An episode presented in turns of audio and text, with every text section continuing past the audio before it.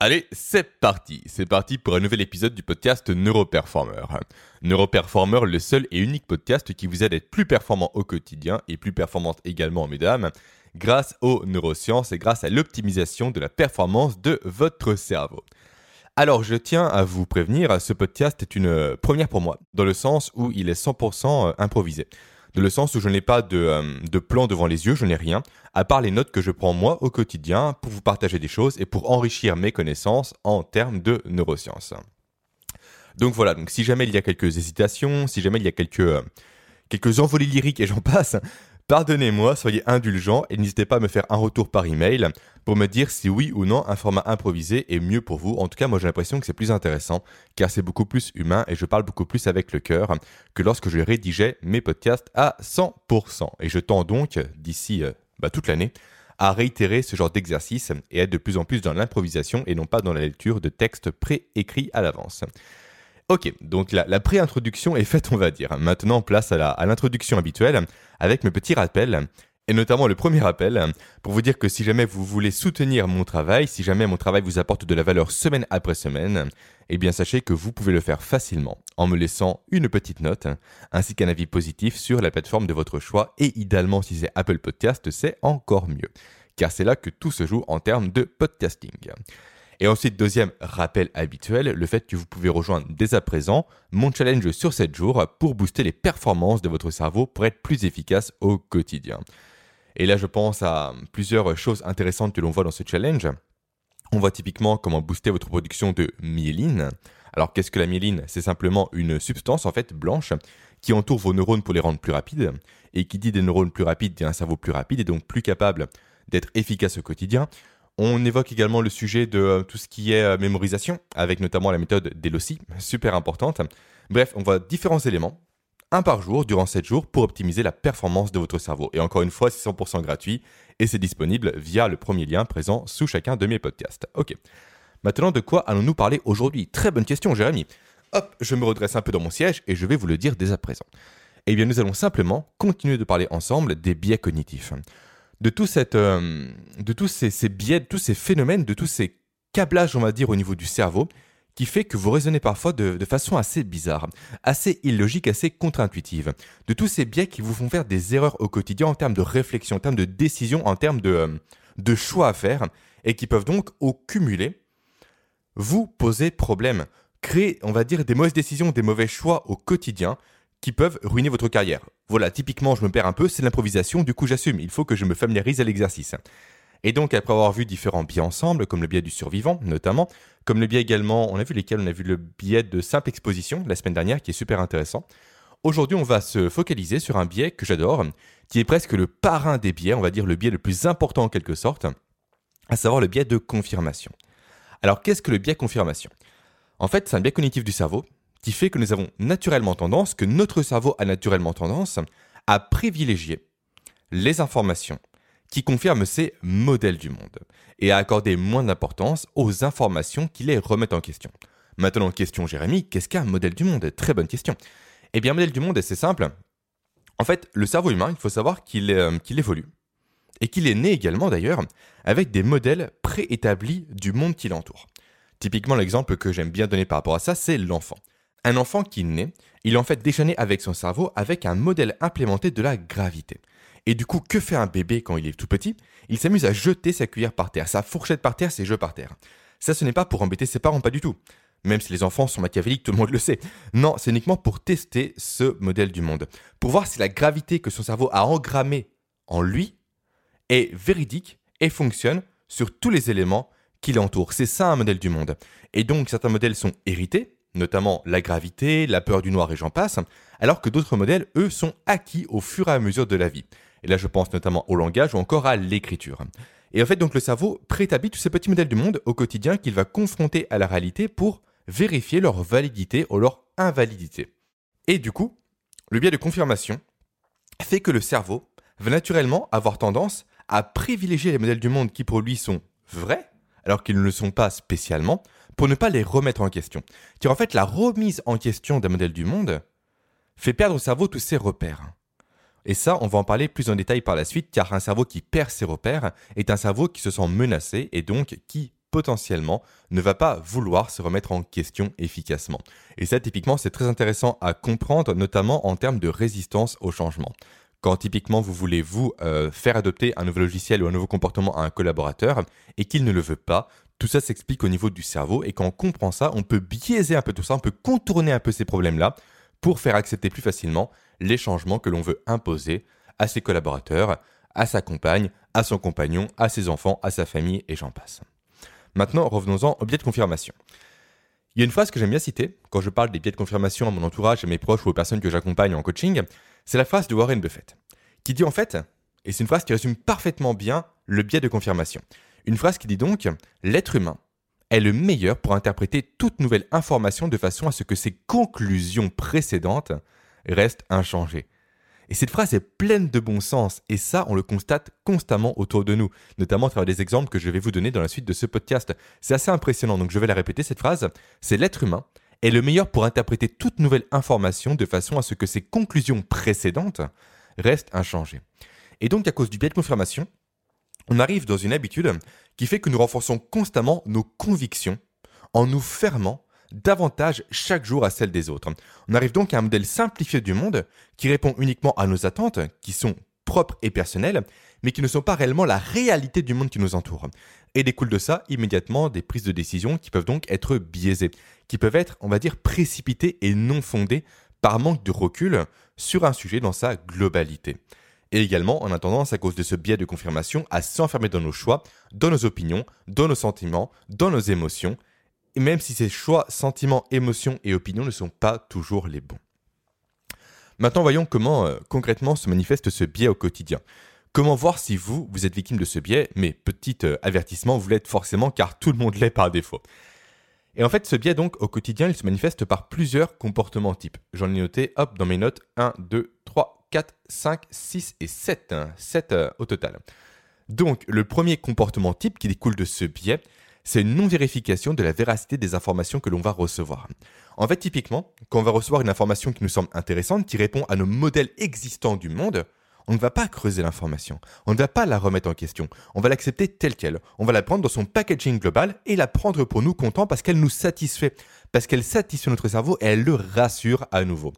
A l'inverse, une information n'est pas, on va dire, euh, ne pas dans notre sens, on va directement chercher à la démonter, même si l'information est irréfutable, on va trouver des arguments contre cette information-là pour coller à nouveau à notre modèle du monde. C'est un peu comme un enfant qui cherchera avec ses jeux à faire rentrer un carré dans un rond. En tapant n'importe comment avec un marteau, peu importe, il veut que ça rentre. C'est un peu ce que nous faisons nous. Si jamais l'information n'est pas cohérente avec nos modèles du monde, on va la déformer, la saccager, la compacter en prenant uniquement une partie substantielle pour réussir à nous l'approprier et pour faire en sorte qu'elle colle à la forme dans laquelle on veut la rentrer. Donc ça, c'est pour le premier élément.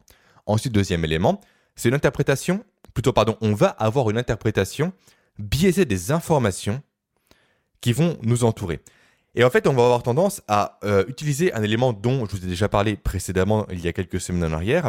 On va avoir tendance à faire des corrélations là où il n'y en a pas on va constamment dire, typiquement, une personne, je vais prendre un exemple, c'est peut-être le plus parlant possible, une personne qui ne croit pas au réchauffement climatique va automatiquement se dire que s'il fait froid pendant 4 jours en juillet, alors non, c'est impossible, il n'y a pas de réchauffement climatique. C'est la preuve, il a fait froid pendant 4 jours en plein juillet.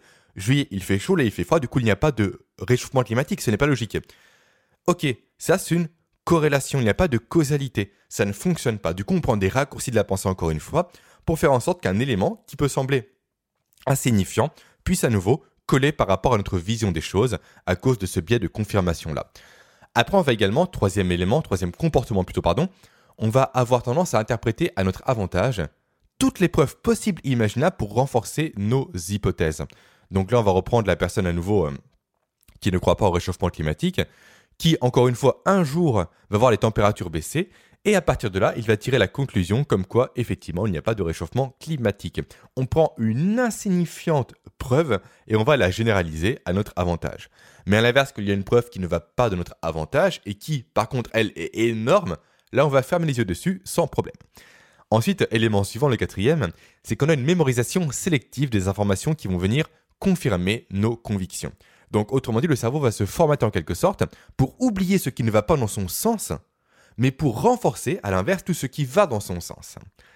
Après, on a donc, cinquième élément, la sélection des sources d'informations qui confirment nos idées. Typiquement, une personne qui vote à droite aura tendance à acheter le magazine Le Figaro, même si le côté droite du Figaro est un peu à remettre en question maintenant. Et une personne qui va voter à gauche aura tendance à acheter Marianne. Et ça, c'est assez, euh, assez drôle parce qu'en fait, à partir de là, on constate très facilement qu'une personne en fait ne va pas acheter un journal pour trouver une information, mais plus pour conformer son avis et ses points de vue sur la société. Donc on n'est pas en recherche d'informations en achetant un journal, mais on en recherche à nouveau de confirmation d'informations.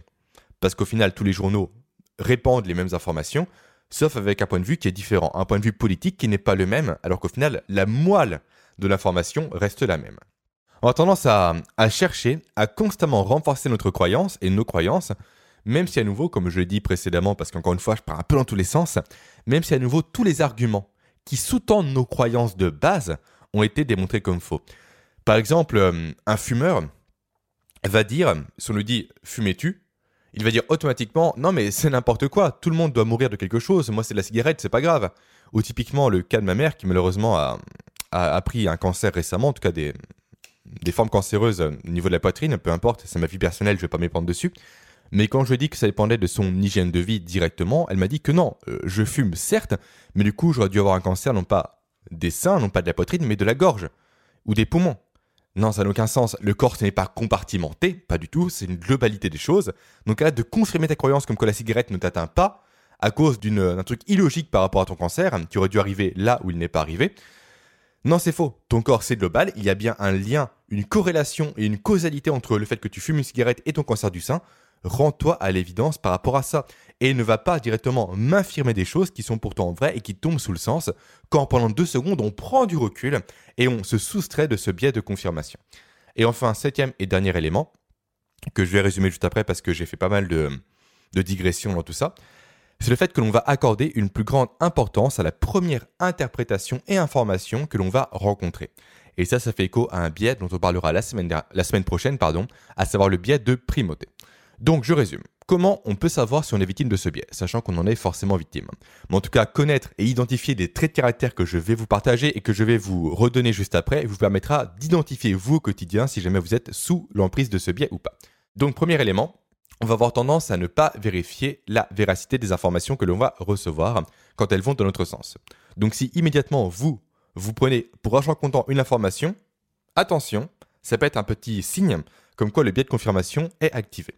Ensuite, on va interpréter de façon biaisée les informations qui vont nous arriver par une logique notamment de corrélation. Rappelez-vous l'exemple de la personne qui ne croit pas au réchauffement climatique et qui tire une conclusion à partir de 4 jours il fait froid en juillet pour dire qu'il n'y a pas de réchauffement climatique. Ensuite, on a une interprétation à notre avantage des preuves pour renforcer nos propres hypothèses. Donc là, si jamais vous prenez des preuves un peu par-ci par-là au hasard et vous tirez un peu des liens un peu alambiqués pour renforcer vos convictions, c'est que le biais de confirmation étant une activité apprendre à la mémorisation sélective des informations, la sélection des sources d'informations qui confirment nos idées. Donc là, l'exemple de la presse est assez parlant par rapport à ça. On ensuite euh, le fait de s'enfoncer dans nos croyances, même s'il y a des preuves évidentes comme quoi c'est faux et ça ne marche pas. Et le fait d'accorder une grande importance à les premières informations rencontrées, à savoir l'effet de primauté. Ok, maintenant après avoir vu un peu ce biais en détail, voyons les raisons évolutives qui ont poussé notre cerveau à conserver ce biais, à faire de ce biais presque une arme pour lui au quotidien pour être plus efficace, sachant que j'ai commencé à en parler un peu en introduction. En fait, comme je le dis très souvent, notre cerveau, il recherche constamment l'économie d'énergie. Il recherche l'emprunt du chemin de moindre résistance. Le, chemin, la logique, le raisonnement qui va lui demander le moins d'efforts cognitifs et donc le moins de dépenses énergétiques possible. Et donc en fait, dans cette logique-là, rechercher des informations pour mettre notre point de vue à l'épreuve, eh bien, c'est énergivore. Ça demande de passer en mode système 2. Ça demande de faire un effort, de faire des recherches, de poser une logique sur papier et surtout de remettre en question son modèle du monde. Et ça, on en parlera juste après parce que la remise en question du modèle du monde, c'est une des pires choses possibles que peut faire notre cerveau à l'époque actuelle. C'est terrible pour lui. Alors qu'à l'inverse, accepter tout cuit une information qui va dans notre sens, là c'est simple ça ne demande strictement aucun effort, on reste en système 1 et non pas en système 2, et donc tout va bien. Et là, on est en plein de la logique de la résistance au changement et du changement de paradigme. En fait, Là, c'est intéressant si jamais vous êtes vous manager ou vous euh, chef d'entreprise. Et si à nouveau, comme je l'ai dit précédemment, vous souhaitez faire passer des idées, des logiciels ou autres nouveaux à une équipe et à vos collaborateurs ou encore à votre partenaire ou à vos enfants ou à quiconque. En fait, il faut savoir que le cerveau à nouveau ne veut pas changer le modèle du monde. Car à cause de ça, il perd tous ses repères. Donc ils se sont menacés par rapport à sa survie. Et quand on impose un changement à quelqu'un, on va donc l'obliger à quitter un modèle du monde existant pour un nouveau modèle du monde de lequel ce cerveau en question n'a aucun repère et où il a peur d'y arriver à nouveau. Et de ça découle une fameuse courbe que vous connaissez certainement, à savoir la courbe du deuil. Une courbe qui commence par le choc, après le déni, la colère, le marchandage, la dépression, après on remonte tranquillement sur le positif avec l'acceptation et la reconstruction.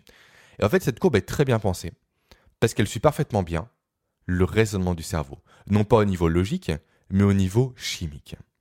Rappelez-vous, pendant très longtemps, j'ai fait une série de podcasts où je parlais un peu des hormones du corps humain, et notamment des neurotransmetteurs, avec, avec euh, en, point d'orgue, avec en, en, star centrale, on va dire, le cortisol.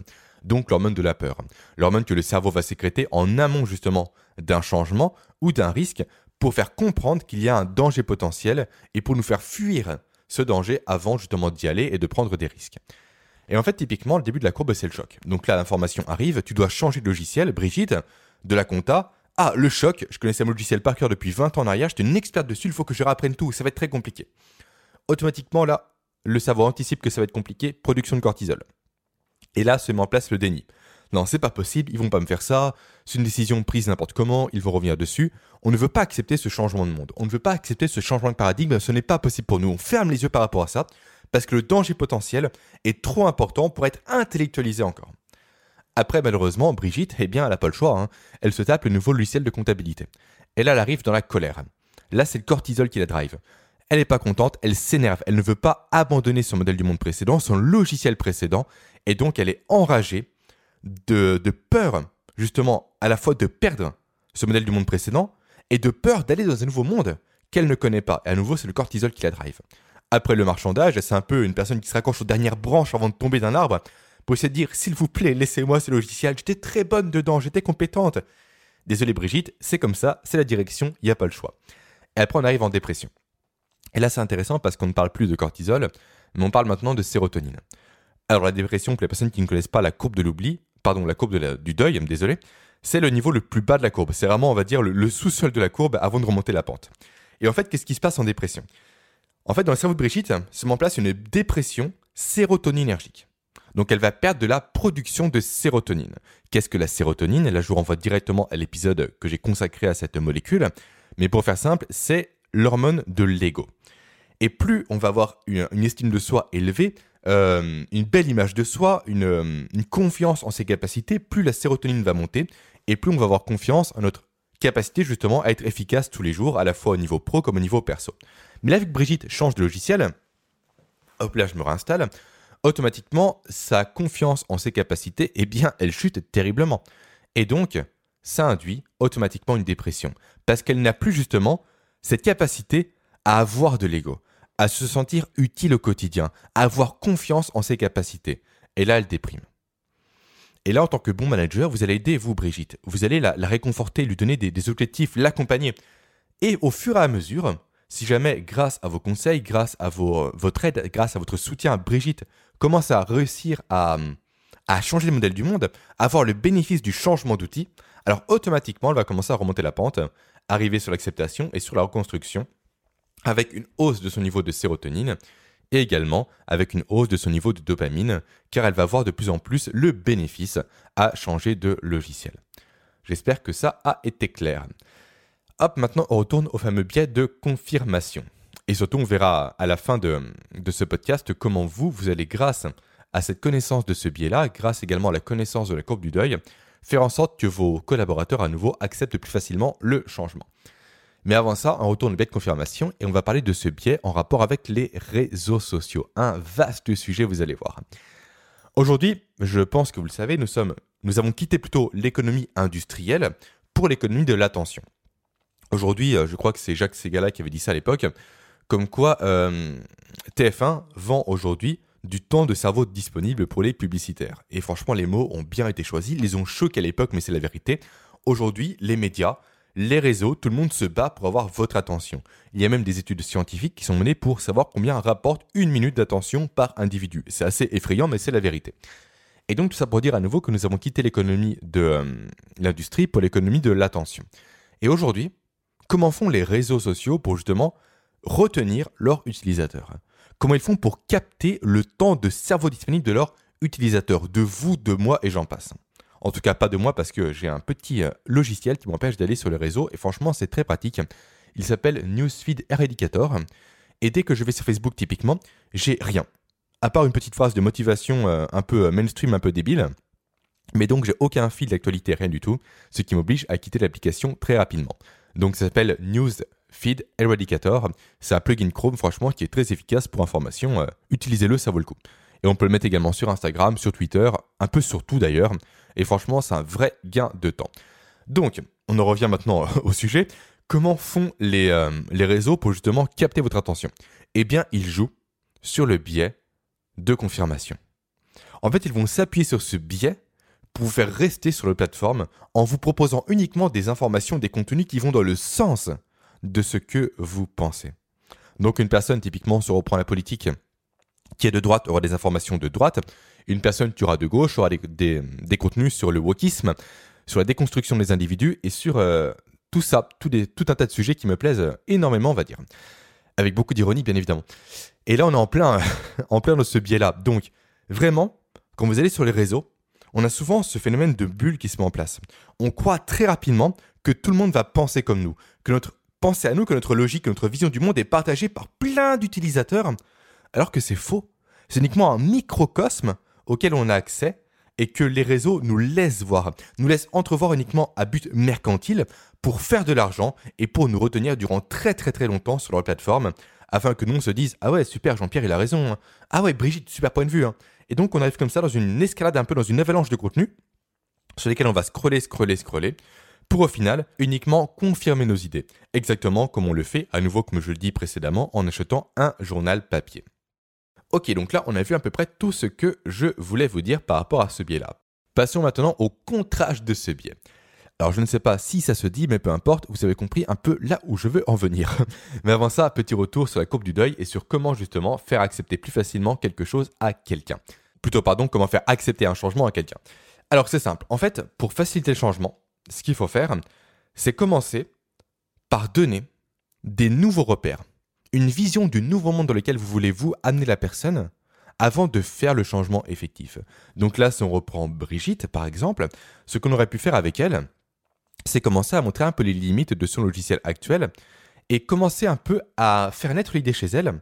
L'important n'étant pas de dire l'idée directement, mais de la faire naître chez elle pour qu'elle énonce l'idée en question, comme quoi il y a bien des failles, des choses qui ne vont pas, des euh, caractéristiques qui sont limitées, et ça serait bien en fait si on avait un autre logiciel qui permettait directement lui d'avoir tous ces éléments-là. Faites-lui vraiment intellectualiser ça à Brigitte, hein, jusqu'à qu'elle vous le dise noir sur blanc, jusqu'à qu'elle le formule. Ça peut prendre du temps, mais au moins, ça en fera gagner par la suite. Et une fois qu'elle l'a formulé, vous, en tant que sauveur, en tant que sauveuse, vous allez aller vers elle avec une plaquette de nouveau logiciel en lui disant Brigitte, voilà, tu m'as mis des problèmes, des problématiques, j'ai trouvé une solution, ce logiciel. Est-ce que tu es intéressé pour qu'on puisse l'essayer pour voir s'il peut ou non répondre à tes attentes? Et là, en commençant à lui, euh, en fait, à lui faire croire simplement, c'est même pas lui faire croire, c'est la vérité d'ailleurs, que l'herbe est plus verte ailleurs, il ira plus facilement changer de jardin, de modèle du monde pour accepter votre logiciel que vous voulez au final vous lui imposer. Voilà un peu l'astuce pour faciliter un changement. Et ça, c'est pareil pour des enfants, pour son partenaire et j'en passe. Donner un avant-goût du potentiel d'une autre solution, ça marche toujours. Car ça stimule quoi? Ça stimule à la fois la curiosité de la personne et ça stimule également sa production de dopamine et le fameux aller vers quelque chose et le processus de récompense dont j'ai déjà parlé en détail dans ce podcast. Hop, maintenant, aller-retour sur le biais. J'espère que ce podcast n'est pas trop confus. Encore une fois, il est 100% improvisé avec mes simples notes et mes dessins et mes graphiques. Donc maintenant, retour sur le biais de confirmation et voyons comment contrer ce biais. Comment faire en sorte de ne pas trop être biaisé par le biais de confirmation. Premier élément, on va voir trois choses différentes. Premier élément, pour ne pas être trop influencé, il faut faire la recherche du point de vue opposé au sien. C'est très compliqué car ça demande de l'énergie et ça demande au cerveau de passer non pas en système 1 mais en système 2. En fait, il faut réellement avoir conscience que l'information, pardon, que l'infirmation d'une information est bien plus utile que la confirmation d'une information quand il s'agit de prendre des décisions importantes. Donc je répète, il faut mieux rechercher l'infirmation d'une information plutôt que la confirmation d'une information. Et c'est comme ça qu'en science, typiquement, on va démontrer si une hypothèse est vraie. On ne va pas chercher ce qui confirme l'hypothèse. Non, ça c'est pas logique, c'est pas une démarche efficace. On va chercher tout ce qui peut l'infirmer. Et quand on n'a trouvé aucun élément d'infirmer une hypothèse, eh bien, on va la valider. On va dire qu'elle est vraie. Et c'est comme ça qu'on devrait raisonner, nous, également au quotidien. C'est plus chronophage, c'est plus énergivore, mais c'est comme ça que ça marche efficacement. Donc, dès que vous avez une décision à prendre, cherchez à élargir votre spectre d'informations et à chercher un peu tous les éléments qui vont non pas dans le sens de votre décision, mais qui vont à l'inverse contre cette dernière. Mettez tout ça sur un, document, prenez le temps de réfléchir par rapport à ça, listez les pour et les contre, et si jamais effectivement votre décision de base est bonne, si peu de choses, on va dire, l'infirment, ou c'est des choses insignifiantes pour vous, l'infirment, allez-y. Mais si vous voyez qu'au final, les affirmations l'emportent sur les affirmations, eh bien, changez de point de vue, même si c'est très compliqué à mettre en place. Après, autre élément important, et intéressant également, c'est le recours à la pression sociale. Et là, je vais citer deux personnes, à savoir Jennifer Lerner et Philippe Teltock, Tetlock, pardon, dans le livre Super Forecasting, qui est super intéressant d'ailleurs, et en fait, qui montre, de par une étude scientifique, comme quoi nous avons tendance à penser de façon beaucoup plus critique lorsqu'on va nous demander de justifier nos croyances et nos comportements. Donc, plutôt que de rester dans votre coin avec une idée, avec un modèle du monde préconçu, allez l'exposer à vos amis, allez l'exposer à vos collègues, à vos compères, à votre mentor, à votre épouse, à votre époux, ou peu importe, mais allez l'exposer. Comme ça, les gens vont vous questionner par rapport à ce modèle-là et vont montrer les limites de ce modèle-là, ce qui va vous, vous pousser à réfléchir sur ce dernier. Et en fait, le plus intéressant par rapport à tout ça, c'est que l'être humain, donc vous, moi, n'importe qui, en tout cas j'espère que vous êtes un être humain, sinon que faites-vous là à m'écouter, si vous êtes un oiseau, c'est assez bizarre. Donc l'être humain va avoir ce comportement d'esprit critique, non pas à la base pour se remettre en question, non. Il va le faire uniquement parce que c'est un animal social. Il veut éviter les moqueries ou la dérision de la part des autres. Mais ça, on s'en fiche. Nous, ce qui nous importe, c'est pas, on va dire, le moyen, c'est la finalité. Même si de base, vous allez chercher, vous être plus critique par rapport à vous, éviter cette, euh, cette critique justement des autres, cette mise en dérision des autres, la finalité c'est laquelle? C'est justement que vous allez vous potentiellement remettre en question vos modèles du monde pour aller vers un modèle plus efficace, plus réel et qui correspond plus à la réalité des choses, tout simplement. Et enfin, dernière méthode, dernière technique, et après ça on va conclure ce podcast, c'est l'emploi de la méthode du pré-mortem. Alors qu'est-ce que le pré-mortem? Très bonne question, Jérémy. En fait, le pré-mortem, c'est une technique qui consiste à lister tous les éléments qui peuvent faire louper, mourir nos projets, nos idées, nos ambitions, nos buts et j'en passe. Et donc pour faire un pré-mortem efficacement, il y a trois étapes à respecter. Première étape, on va lister sur une feuille blanche, sur un paperboard, sur un document Word ou autre, toutes les possibilités à nouveau qui peuvent faire échouer ce que l'on souhaite entreprendre avant même de commencer d'entreprendre l'élément en question. Après deuxième étape, on va assigner une probabilité d'échec à chaque possibilité. Donc typiquement, euh, possibilité A, 10% de réalisation. Possibilité B, 20%, après la troisième 10%, la quatrième 50% et j'en passe. Et ensuite, on va prioriser les actions à partir de ce document-là pour justement éviter ces échecs. Et donc, faire ce travail-là, en fait, va nous permettre, nous, directement, de nous concentrer sur l'essentiel, sur le 20-80 des éléments qui peuvent nous faire réussir quelque chose, tout en s'étant exposés à l'infirmation de la conception de base que nous avions, nous, par rapport à notre projet. On avait une version idyllique, quelque chose qui fonctionnait parfaitement bien dans notre modèle du monde préétabli, mais en le confrontant directement à, tout ce qui pouvait le faire échouer, là on va justement s'extraire du biais de confirmation pour avoir une vision plus globale, plus générique, à partir de laquelle on va prendre des décisions plus efficaces. Donc voilà là où on en est par rapport à ce petit podcast-là. J'espère qu'il vous aura plu, j'espère qu'il vous aura apporté de la valeur. Et surtout, j'espère que l'improvisation totale de ce podcast n'aura pas été trop déroutante pour vous et que mes, euh, digressions, mes, allégories et j'en passe ne vous auront pas trop perturbé durant euh, toute l'écoute. Si jamais ce type de podcast-là beaucoup plus improvisé vous plaît, à nouveau, n'hésitez pas à me le dire par email, ça peut vraiment m'encourager de mon côté. Et surtout, dites-moi un peu les points d'amélioration par rapport à tout ça, car je me lance réellement dans un nouvel exercice avec ce, ce saut dans le vide en quelque sorte. Maintenant, je vous dis à la semaine prochaine. Passez une très belle journée. Ciao